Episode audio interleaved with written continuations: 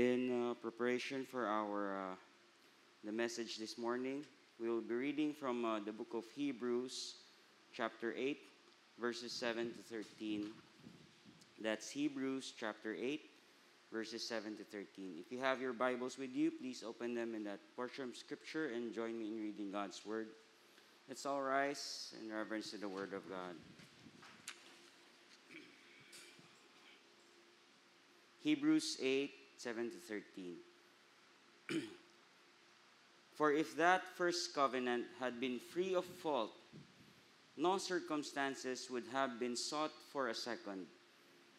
For in finding fault with the people, he says, Behold, days are coming, says the Lord, when I will bring about a new covenant with the house of Israel and the house of Judah. Not like the covenant which I made with their fathers on the day that I took them by the hand to bring them out of the land of Egypt.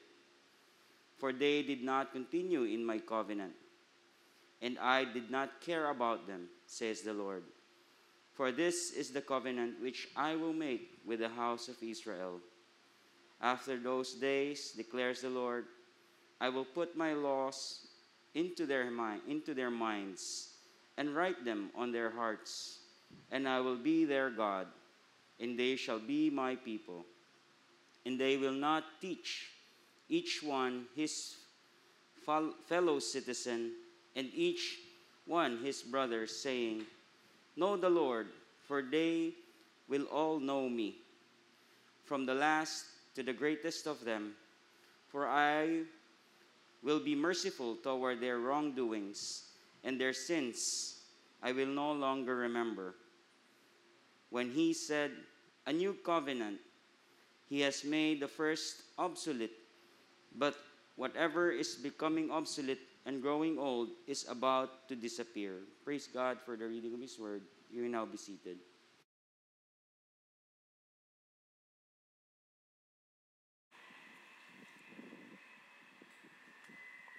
Thank you, Brother Eddie, for leading the worship this morning, and for Brother Doi for reading the Word of God. Can we have the first slide? The main point of the author in Hebrews, particularly chapter 8, is that Christ is the perfect high priest in the heavenly tabernacle. He sits at the highest authority and is the mediator of a better covenant. No earthly priest or religious leader is like Christ. No one can compare to who he is. This was part of our message last Sunday, and just allow me to uh, read Hebrews chapter 8, verses 1 to 6, so that I will be able to establish and lay down the context of our message this morning. In Hebrews chapter 8, verse 1, it is written, Now the main point in what has been said is this We have such a high priest who has taken his seat at the right hand of the throne of the majesty in the heavens. This is the main point. Uh, the author is saying that the Christ is the perfect high priest in the heavenly tabernacle. So, Jesus is not only a high priest, he sits at the highest authority and he is the mediator of a better covenant. So remember that during this time, they have they still have the high priest. So nung time po when Hebrews was written, they still have this earthly high priest. And they still have their sacrificial laws and their sacrificial traditions, their, their, their traditions and culture of sacrificing, particularly now in the temple. And so people might be saying, okay, we have a high priest, we have a we have an earthly high priest, but where is this high priest that you're talking of? And so the author of Hebrews says that he sits at the highest authority in heaven. So uh, this is a picture of someone who is not just sitting, but who is in authority. The, the, the posture of sitting is, is of not only of authority, but also of a finished work. Unlike the high priest, they need to, the earthly high priest, they need to continuously perform and, and do this, these ceremonies every day. But this high priest is not only in authority, but he is sitting and he is done. And so, no earthly priest or religious leader is like Christ, and no one can compare to who he is.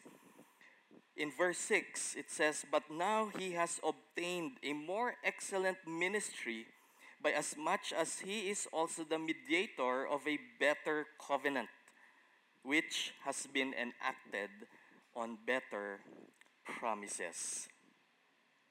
And so, with this, the Jewish believers should not even think of leaving the faith. They should not even think of it because they have a they have a high priest who is perfect and who is in authority and doesn't need to, to perform all these these rituals. Yet yeah, it's sad to know and say that during this time, there are still apostates. An apostate is someone who may have learned about God but still have decided to reject Him. And maybe if I would ask you today, next slide, would you leave Christ if you have truly known Him? Would you leave Christ if you have truly known Him? Uh, maybe you will say, Doc, of course, that's a rhetorical question. My answer to that is never. No, I would never leave Christ. I would never even think of leaving Christ. But let me say that during the time that Hebrews was written, there were people, there were Jewish believers. No, they're not perhaps really believers or genuine believers, but they may have heard Christ, but still they have turned their back from Him.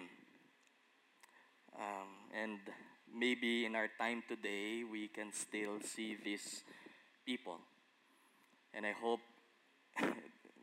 we will not be one of those who would reject Christ. And so, would you leave Christ if you have truly known Him? Now, let me say that people who live Christ they do not belong to Him in the first place. So even if they think that they do, they are not. Now, let me add to this that next slide people who live or reject Christ have not really known Him to the point that they fully repented of their sins and trusted Him Uh, people leave or reject Christ because they have not yet reached this point in their lives that they have genuinely repented of their sins and truly believed in Him. The point. What is this point? Some would say this is the turning point of their Christian lives this is their lowest point in their lives where God allowed them to experience this so that by realizing that he or she is broken and one is not able to save oneself, that becomes a turning point of trusting Christ, submitting to Him. A point where a person realizes that he is broken and that he cannot save himself. Next slide. So, our message this morning is entitled New Covenant in Christ. This is a maybe a heavy word or term for us, so can we just take this time to pause and commit uh, this study to the Lord. Let's pray. Our Heavenly Father, once more we come before you in humility. We thank you for allowing us to be here.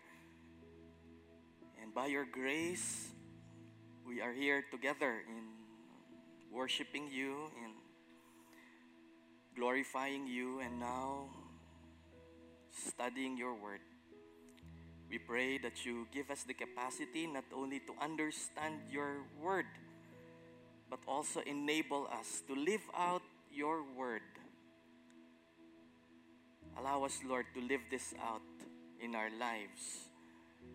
Allow your word not only to be planted in our hearts, but allow it to grow roots. Allow us, Lord, to mature and bear fruit so that these fruits we will be able to plant as seeds to other people. And by your grace, it will also grow and it will also mature and they also will bear fruit and they will also do the same to others.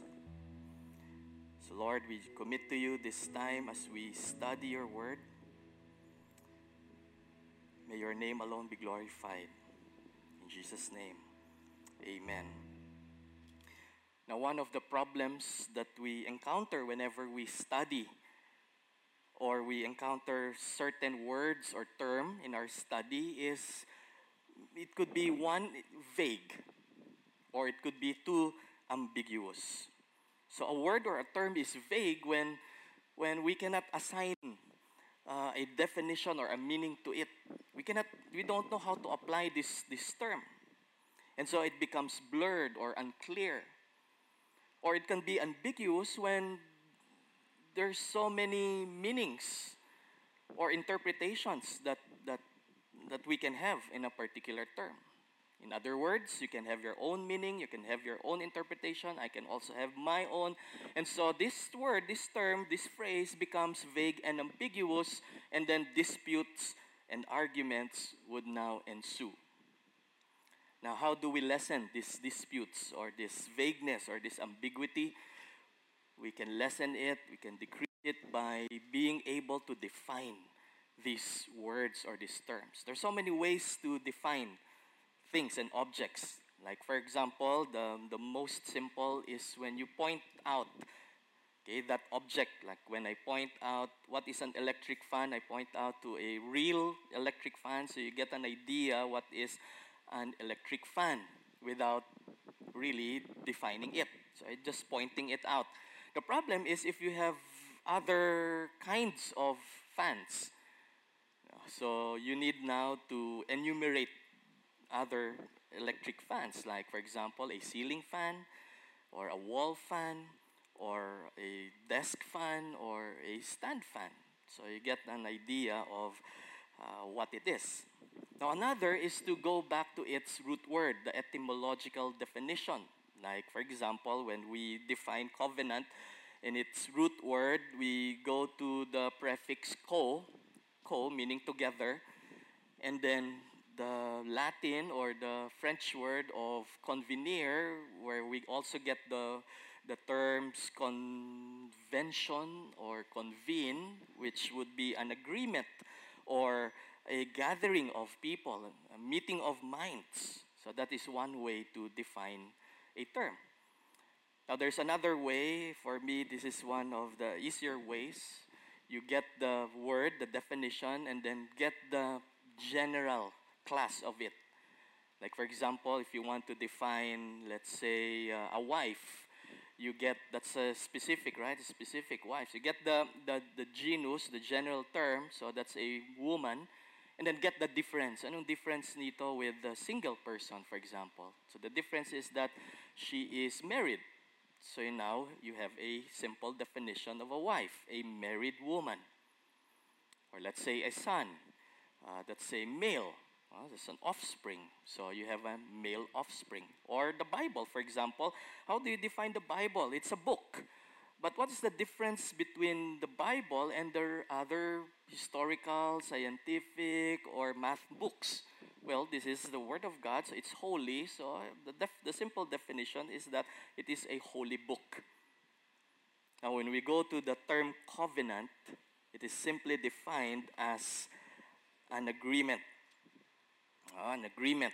So, but there are also different kinds of covenant. In fact, we have in the Bible we have an old and a new covenant, and these are also agreements with God.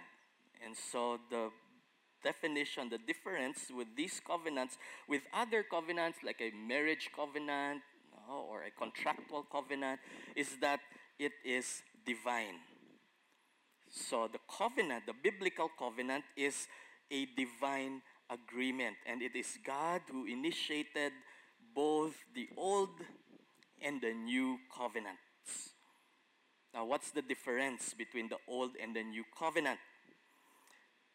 Well, the old covenant is conditional.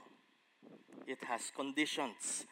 In Exodus chapter 19, verses 4 to 6, it is written there that, uh, remember this passage? Just right after the Israelites were saved by God from the slavery of, of Egypt and, and the Pharaoh and the Egyptians, he says to them, he gives this, this old covenant with them where he says, You yourselves have seen what I did to the Egyptians and how I carried you in eagle's wings and brought you to myself. In verse 5, the if and then, uh, the, the conditional covenant. Now, then, if you will indeed obey my voice and my covenant and keep my covenant, then you shall be my own possession among all the peoples, for all the earth is mine.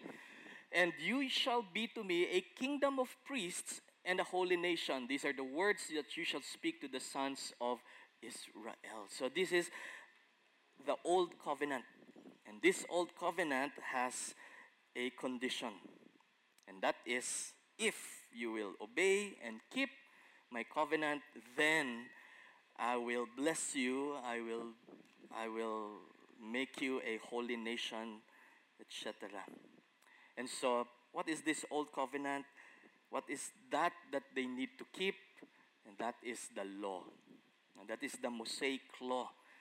And God would write this in tablets so that if the Israelites would keep and follow and obey these covenants in an external perspective, then they will be blessed. Now, the new covenant is different. Uh, the new covenant is different. Why? Because it is superior to the old covenant. Uh, so it's not only superior and different, it is also better. So take note of those qualifying words. The new covenant is superior, it is different, and it is better. Why is it different? Well, the most significant difference is that Christ Himself is the new covenant. Uh, Jesus Christ is the new covenant. If you recall in Matthew chapter 26, particularly in verse 28, also written in Mark 14, uh, verse 9, uh, and also in Luke 22, verse 20, uh, the time when Jesus was having his last supper with the disciples, he said that this is my blood. And he was pertaining to the wine that they are about to partake and share together. It symbolizes this as my blood, and this blood is of the new covenant, which is shed for many for the remissions of sins. And there are a lot of biblical passages where Christ would say that He is the new covenant. And so, another important difference is that God would write His laws in the minds and hearts of his chosen people. This is part of the new covenant. Therefore, his chosen people would obey because it would be in the hearts of these people to obey. And so the author would make it clear that Christ is superior to their religion of Judaism. Now, the author particularly in chapters 8 and 9. That would be our next message next Sunday. The author would highlight that the superior high priest mediates this superior and this better and this different kind of covenant. Why is there a need for a better covenant? One, the first covenant was not without fault. First covenant was not without fault. That was why there was a need for a new covenant to replace it. God found fault in the people who kept breaking their commitment to obey. God rendered the old obsolete. Let's look at the following verses.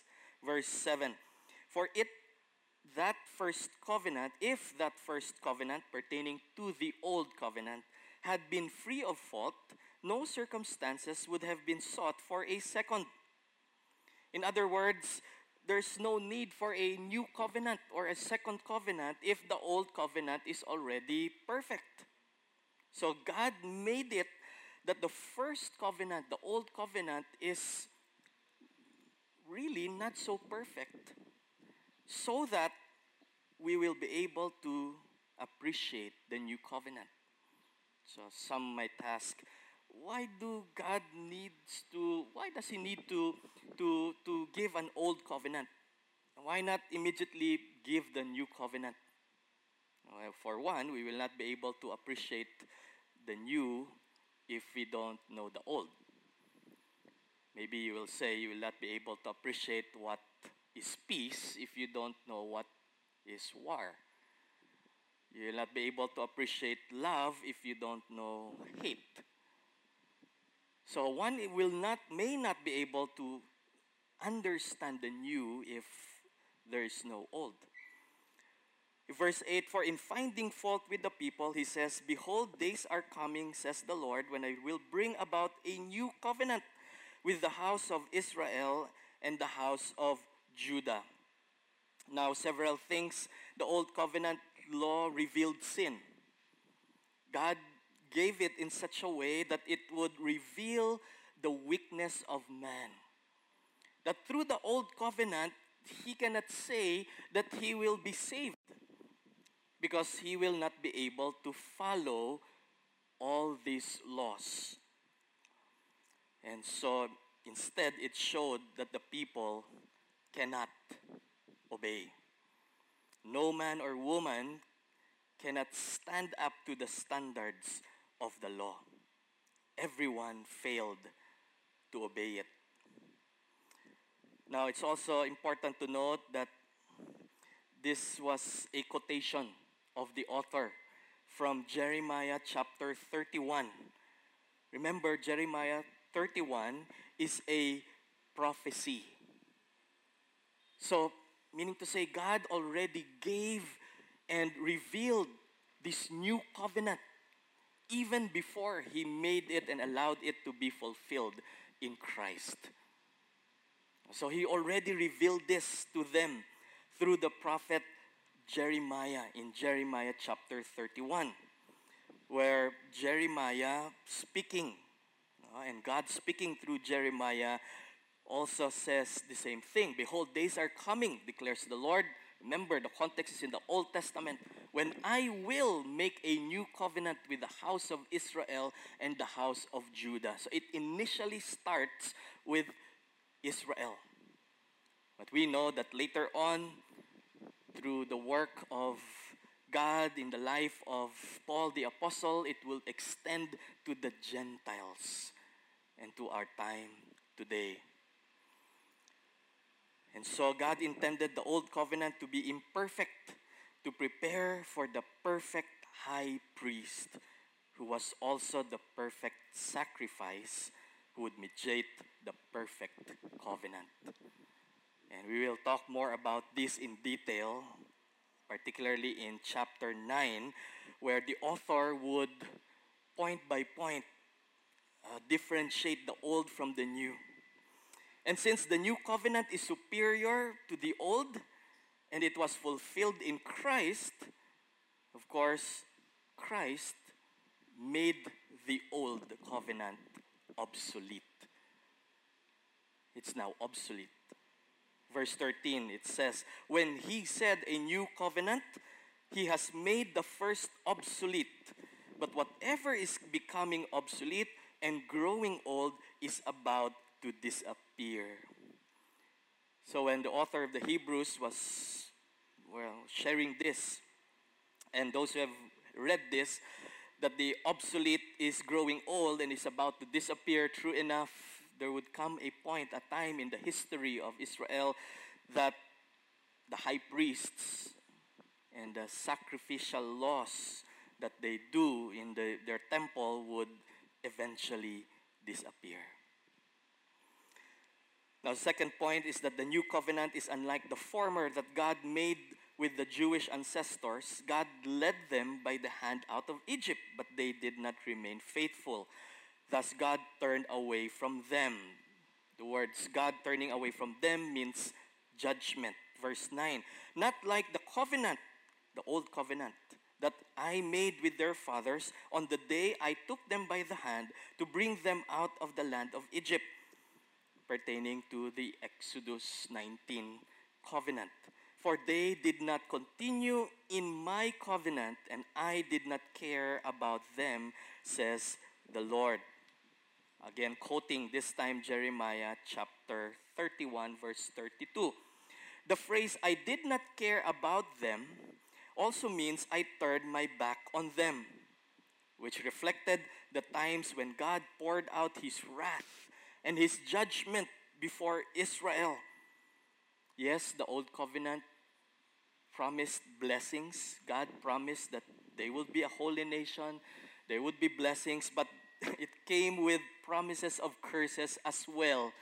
That if they don't obey and keep God's covenant, they will be judged. And one of the significant consequences of disobeying the old covenant was that the enemies of Israel will defeat them and cause them to scatter across the nations. And that's what happened to them. For the third and final point, the author mentioned that God would write his laws in their minds and hearts. That's transformation. So please keep that word in your mind. Thus, they would be his people. Second, they will know God personally.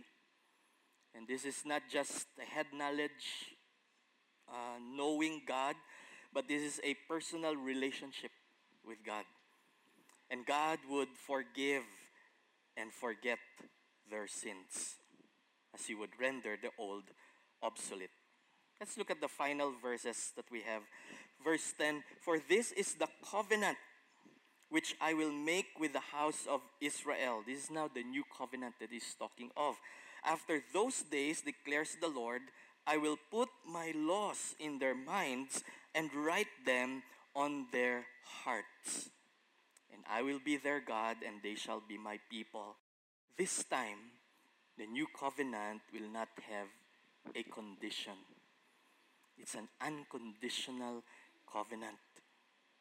In fact, it is now God who would uh, put the laws and write the laws. Of course, He was the one who wrote the laws in the tablets, the Mosaic law. Now He would write His laws in the minds and in the hearts of those whom He has chosen to be His people. God would no longer write on tablets of stone, but in the hearts and minds of His people. Now, the laws of God would no longer be primarily an external thing that one is burdened to obey. It will now be an internal thing where God Himself writes these laws and transforms that person, and it will enable that person to be able to obey His laws. Now, if you may ask, what are these laws that God would write in the hearts and in the minds of His people? Well, first, it would not be the civil laws, uh, the man made laws, because it is God's laws these would be the commands that God gave through Christ. As explained in the New Testament. Of course, Christ would somehow improve these laws.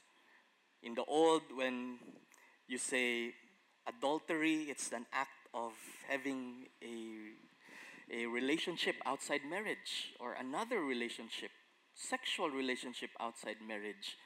Yet in the New Testament, Jesus would qualify adultery as even thinking of lustful thoughts of another person to another person or on another person. And so these are now the laws that God would write in the hearts of His chosen people through Christ, as explained in the New Testament. Therefore, God's chosen would be a true follower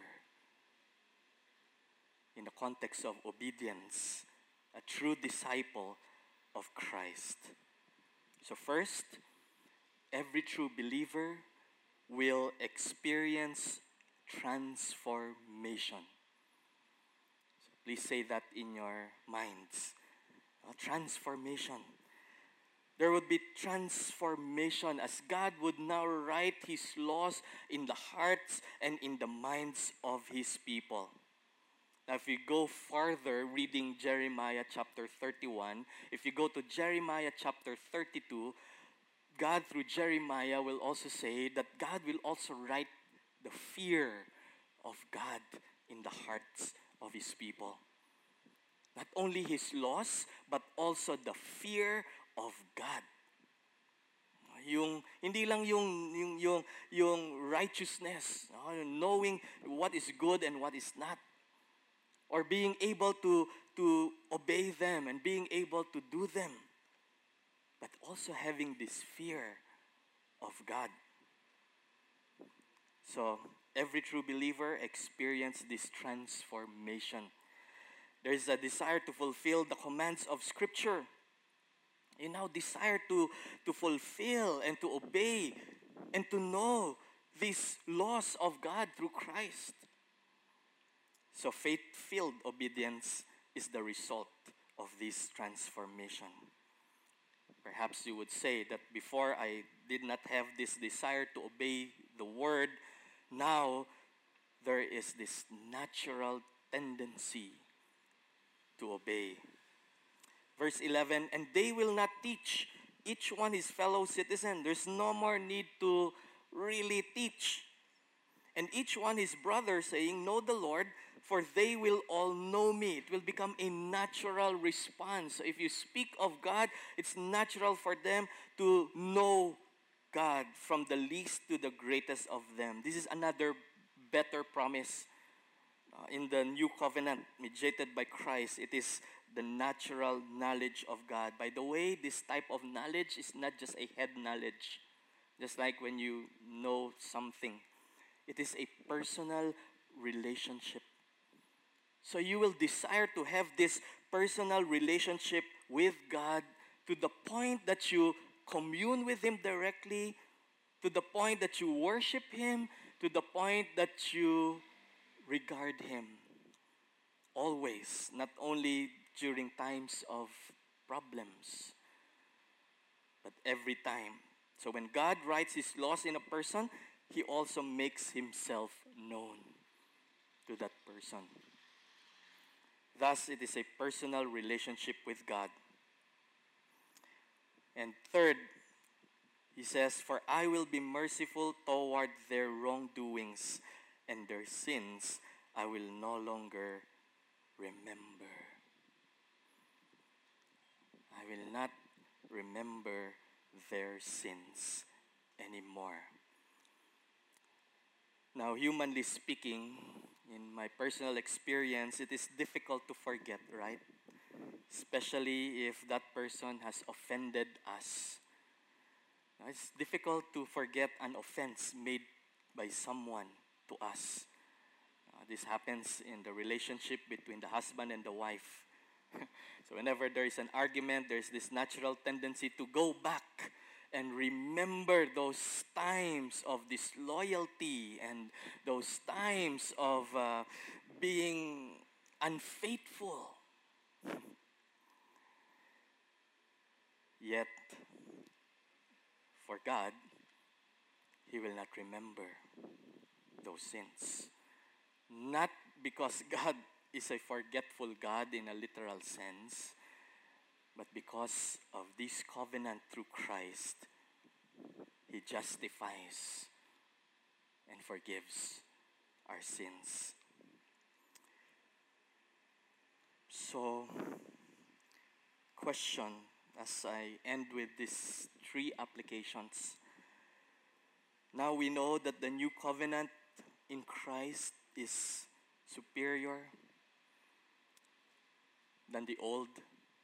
We know that it is different because it is through Christ Himself. And it is better because a person is transformed in the new covenant. He gets to know God in a personal way. And his sins are forgiven and forgotten by God Himself. My question is next slide. Do you think God has written His laws, His fear in our minds, in our hearts? Can you honestly answer this by yourself, with God as the only one who can hear and know our thoughts? Uh, that you have reached that point, that turning point in your life, wherein God has written His laws and His fear in our hearts, in your hearts, in your minds, to the point that you have surrendered, to a point that you have repented and turned your back from your sins and you have committed and you have you have uh, submitted and and and surrendered your life fully trusting the new covenant fulfilled in him now if, if you're watching this in the youtube whether live or at a later time or if you're here today and if your answer to this question is, Doc, I don't think so, understand the relevance of the new covenant in Christ. The old covenant revealed the guilt of the people. And the old covenant, the law will never save us because we will not be able to fulfill these. In fact, it led to judgment because the people could not obey. But the new covenant, we have a perfect high priest that mediates it. And it has better promises. This includes transformation. It includes knowing God in a personal way. And it includes forgiveness of sins. Now, by the way, when God says the new covenant is given, is fulfilled, He's not referring to another or a third covenant that would follow. The new covenant is the last covenant, and it will be an eternal covenant. So, brothers and sisters, God would personally deal, well, in the Old Testament through high priests. But now in the New Covenant, God would deal with every believer individually through the Holy Spirit. The true believer cannot deny the experience of that transformation within. You will not be able to deny this. In fact, people will even see this people will will even will even commend or, or comment that you have changed for a new desire has come and this desire is to know him and to obey him and his word so brothers and sisters if you haven't made that personal decision to believe in Christ as the new covenant, as the mediator of the new covenant, as the fulfillment of the new covenant, let us decide right now. Surrender our sins before God, turn back, repent of our sins, and believe. Put your trust in Christ alone. Now, second application if you're here and you, your answer to this question, do I have the loss and the fear of God written already in my mind, in my heart?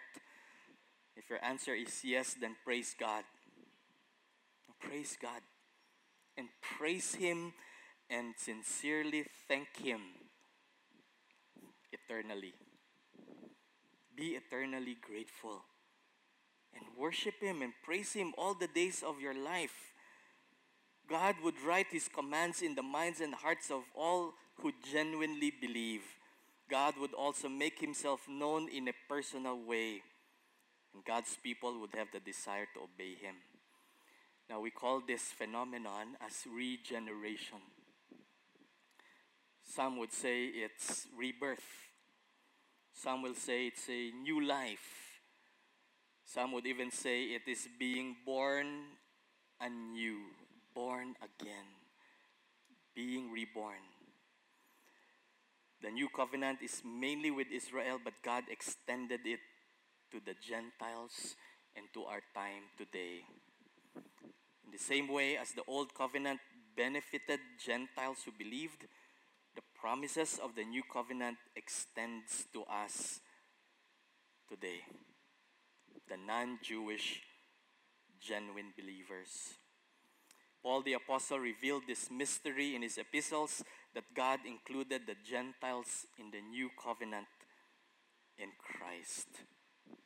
Therefore, we must glorify God all the days of our life for extending this promise to us and to the next generation. Let us continuously, consistently, and eternally praise and thank God for writing His commands in our hearts and in our minds. Now, let me also encourage all of us to proclaim God's forgiveness. Maybe God has written His laws, His fear in your hearts, in our hearts, in our minds. But how about our parents? How about the children? How about your loved ones, your friends, your classmates, your co workers, your employees? How about our neighbor? In the new covenant in Christ, God forgives and forgets sins. Therefore, we must proclaim the gospel of Christ. He commanded that his followers should proclaim repentance for the forgiveness of sins. And the result of genuine repentance is the supernatural transformation of the heart and the mind. And this happens only by the grace of God through faith. No man can seek God by himself, for no man is righteous. Thus, salvation is the work of God alone. Let me just repeat that. Salvation is the work of God alone. Yet we have been commanded to make disciples and to proclaim the gospel to all nations.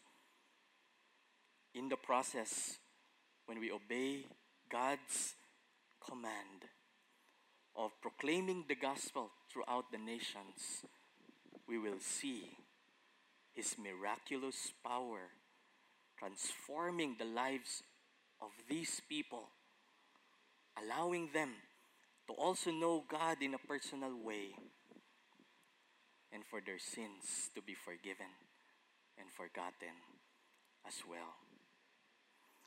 God writes His laws in our hearts and in the minds of all who believe. Therefore, to those who have truly believed in God, God enables these chosen people to be able to obey His loss. Salvation is the solely work of God. God can only save. Yet He commands us to proclaim Christ's suffering, Christ's death and resurrection from the dead, and He commands us to proclaim repentance for the forgiveness of sin. Allow me to end with a poem written by our senior pastor. And in behalf of him, as we remember him in our, in our prayer, he went to Cavite to uh, visit his mother. Of course, we know that uh, Brother Ed has back issues, you know, back pains. And so the traveling, going back and forth would be a struggle for him. Yet he extends this poem to us as an encouragement. He continues to minister to us and shepherd us through these poems. And I hope that as we read it and as we understand it, we will truly, truly, genuinely believe and receive the new covenant in Christ the new covenant in Christ. The old revealed man's guilt and sin. The people failed to obey him. Therefore, he introduced his son on the cross, his work counted done. A perfect sacrifice offered. The Son of God died and suffered to effect the new covenant with better promises to grant. In the new, God would write His law on hearts and minds despite our flaw.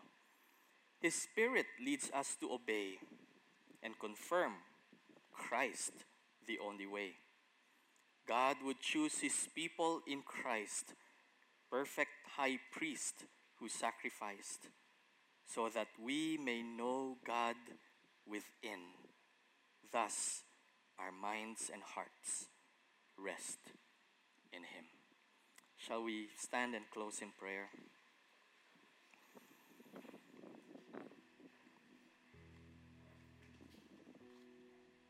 Heavenly Father, in a posture of brokenness and humility, with an acknowledgement and realization that are being humans, our nature, with the sinful tendency, we will not be able to obey and follow the old covenant through the law, just as the Jewish, just as the Israelites, and perhaps the Gentiles during the time of the writing of Hebrews were not able to do as well.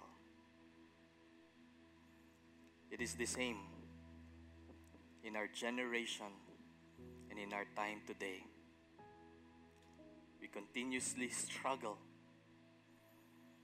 fulfilling all these laws that you have given and that man has improved or man has widened and man has further established, we are all guilty. And therefore, we are all sinners, deserving your judgment and your punishment. And as you have said, that all have sinned and fell short at the glory of God and that the penalty for sins, the penalty of these sins is death. This death doesn't only speak of a physical separation from the living and from this world. It speaks of an eternal separation from you. Because we have sinned, we are separated from you. Not only physically, but also spiritually. Not only today, but forever. As you will punish by throwing these people, these lives, these souls in suffering and eternal torment and pain in a place called lake of fire or hell. Yet by your grace, through Christ, you have rendered the old covenant obsolete and you have given us a superior, a different, and a better covenant with Christ as the mediator of it. Thank you, Lord, for dying on the cross for us and resurrecting so that you will defeat death. And through your great work, your perfect work, sufficient and eternal work on the cross, if we truly believe in you what you have done, as you have promised, we are saved. And so we are eternally grateful for this.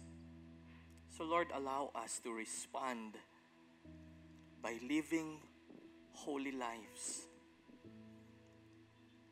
by not even considering to turn our back from you, by not even thinking to reject you.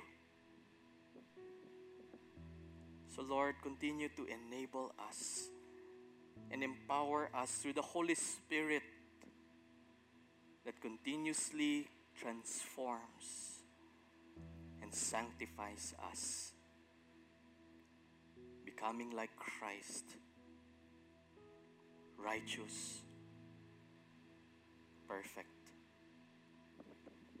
Yet we struggle, and we continue to struggle in this life. As you have also said, that life will not be perfect and life will not be smooth sailing. In fact, you have warned us, you have told us to expect challenges, problems, difficulties, sufferings throughout our journey. But we know, Lord, that you have changed us. You have written your laws and fear in our hearts and our mind that we are to endure, that we are able to finish and complete this journey. And in this life, Lord, thank you because we have the privilege of knowing you in a personal way. At the same time, having the assurance and the confidence that you have forgiven and forgotten our sins. So that on that day of judgment, we will not face your wrath and we will not face your anger and your justice. Rather, we will be expecting rewards and we will expect to share the glory.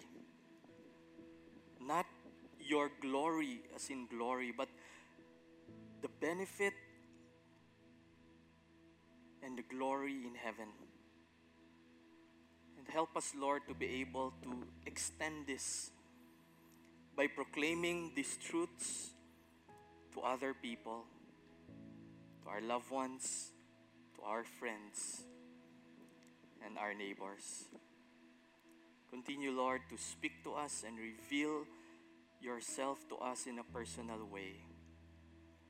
Allow us, Lord, give us these opportunities to respond to you in faith, in obedience, and in trust. Pray for my brothers and sisters. I may not know them, Lord, but it is you who knows us personally and individually. So I lift them up to you. May your grace be upon all of us. Pray for our work, our businesses, our families, our ministries, and the things that we do. Allow this, Lord, to be an opportunity to give you the glory and the glory to be yours alone. I pray that you protect us and that you continue, Lord, to empower us and enable us to live such worthy lives, holy lives for your glory and honor. In Jesus' name, amen. Amen. God bless us all and see you next Sunday.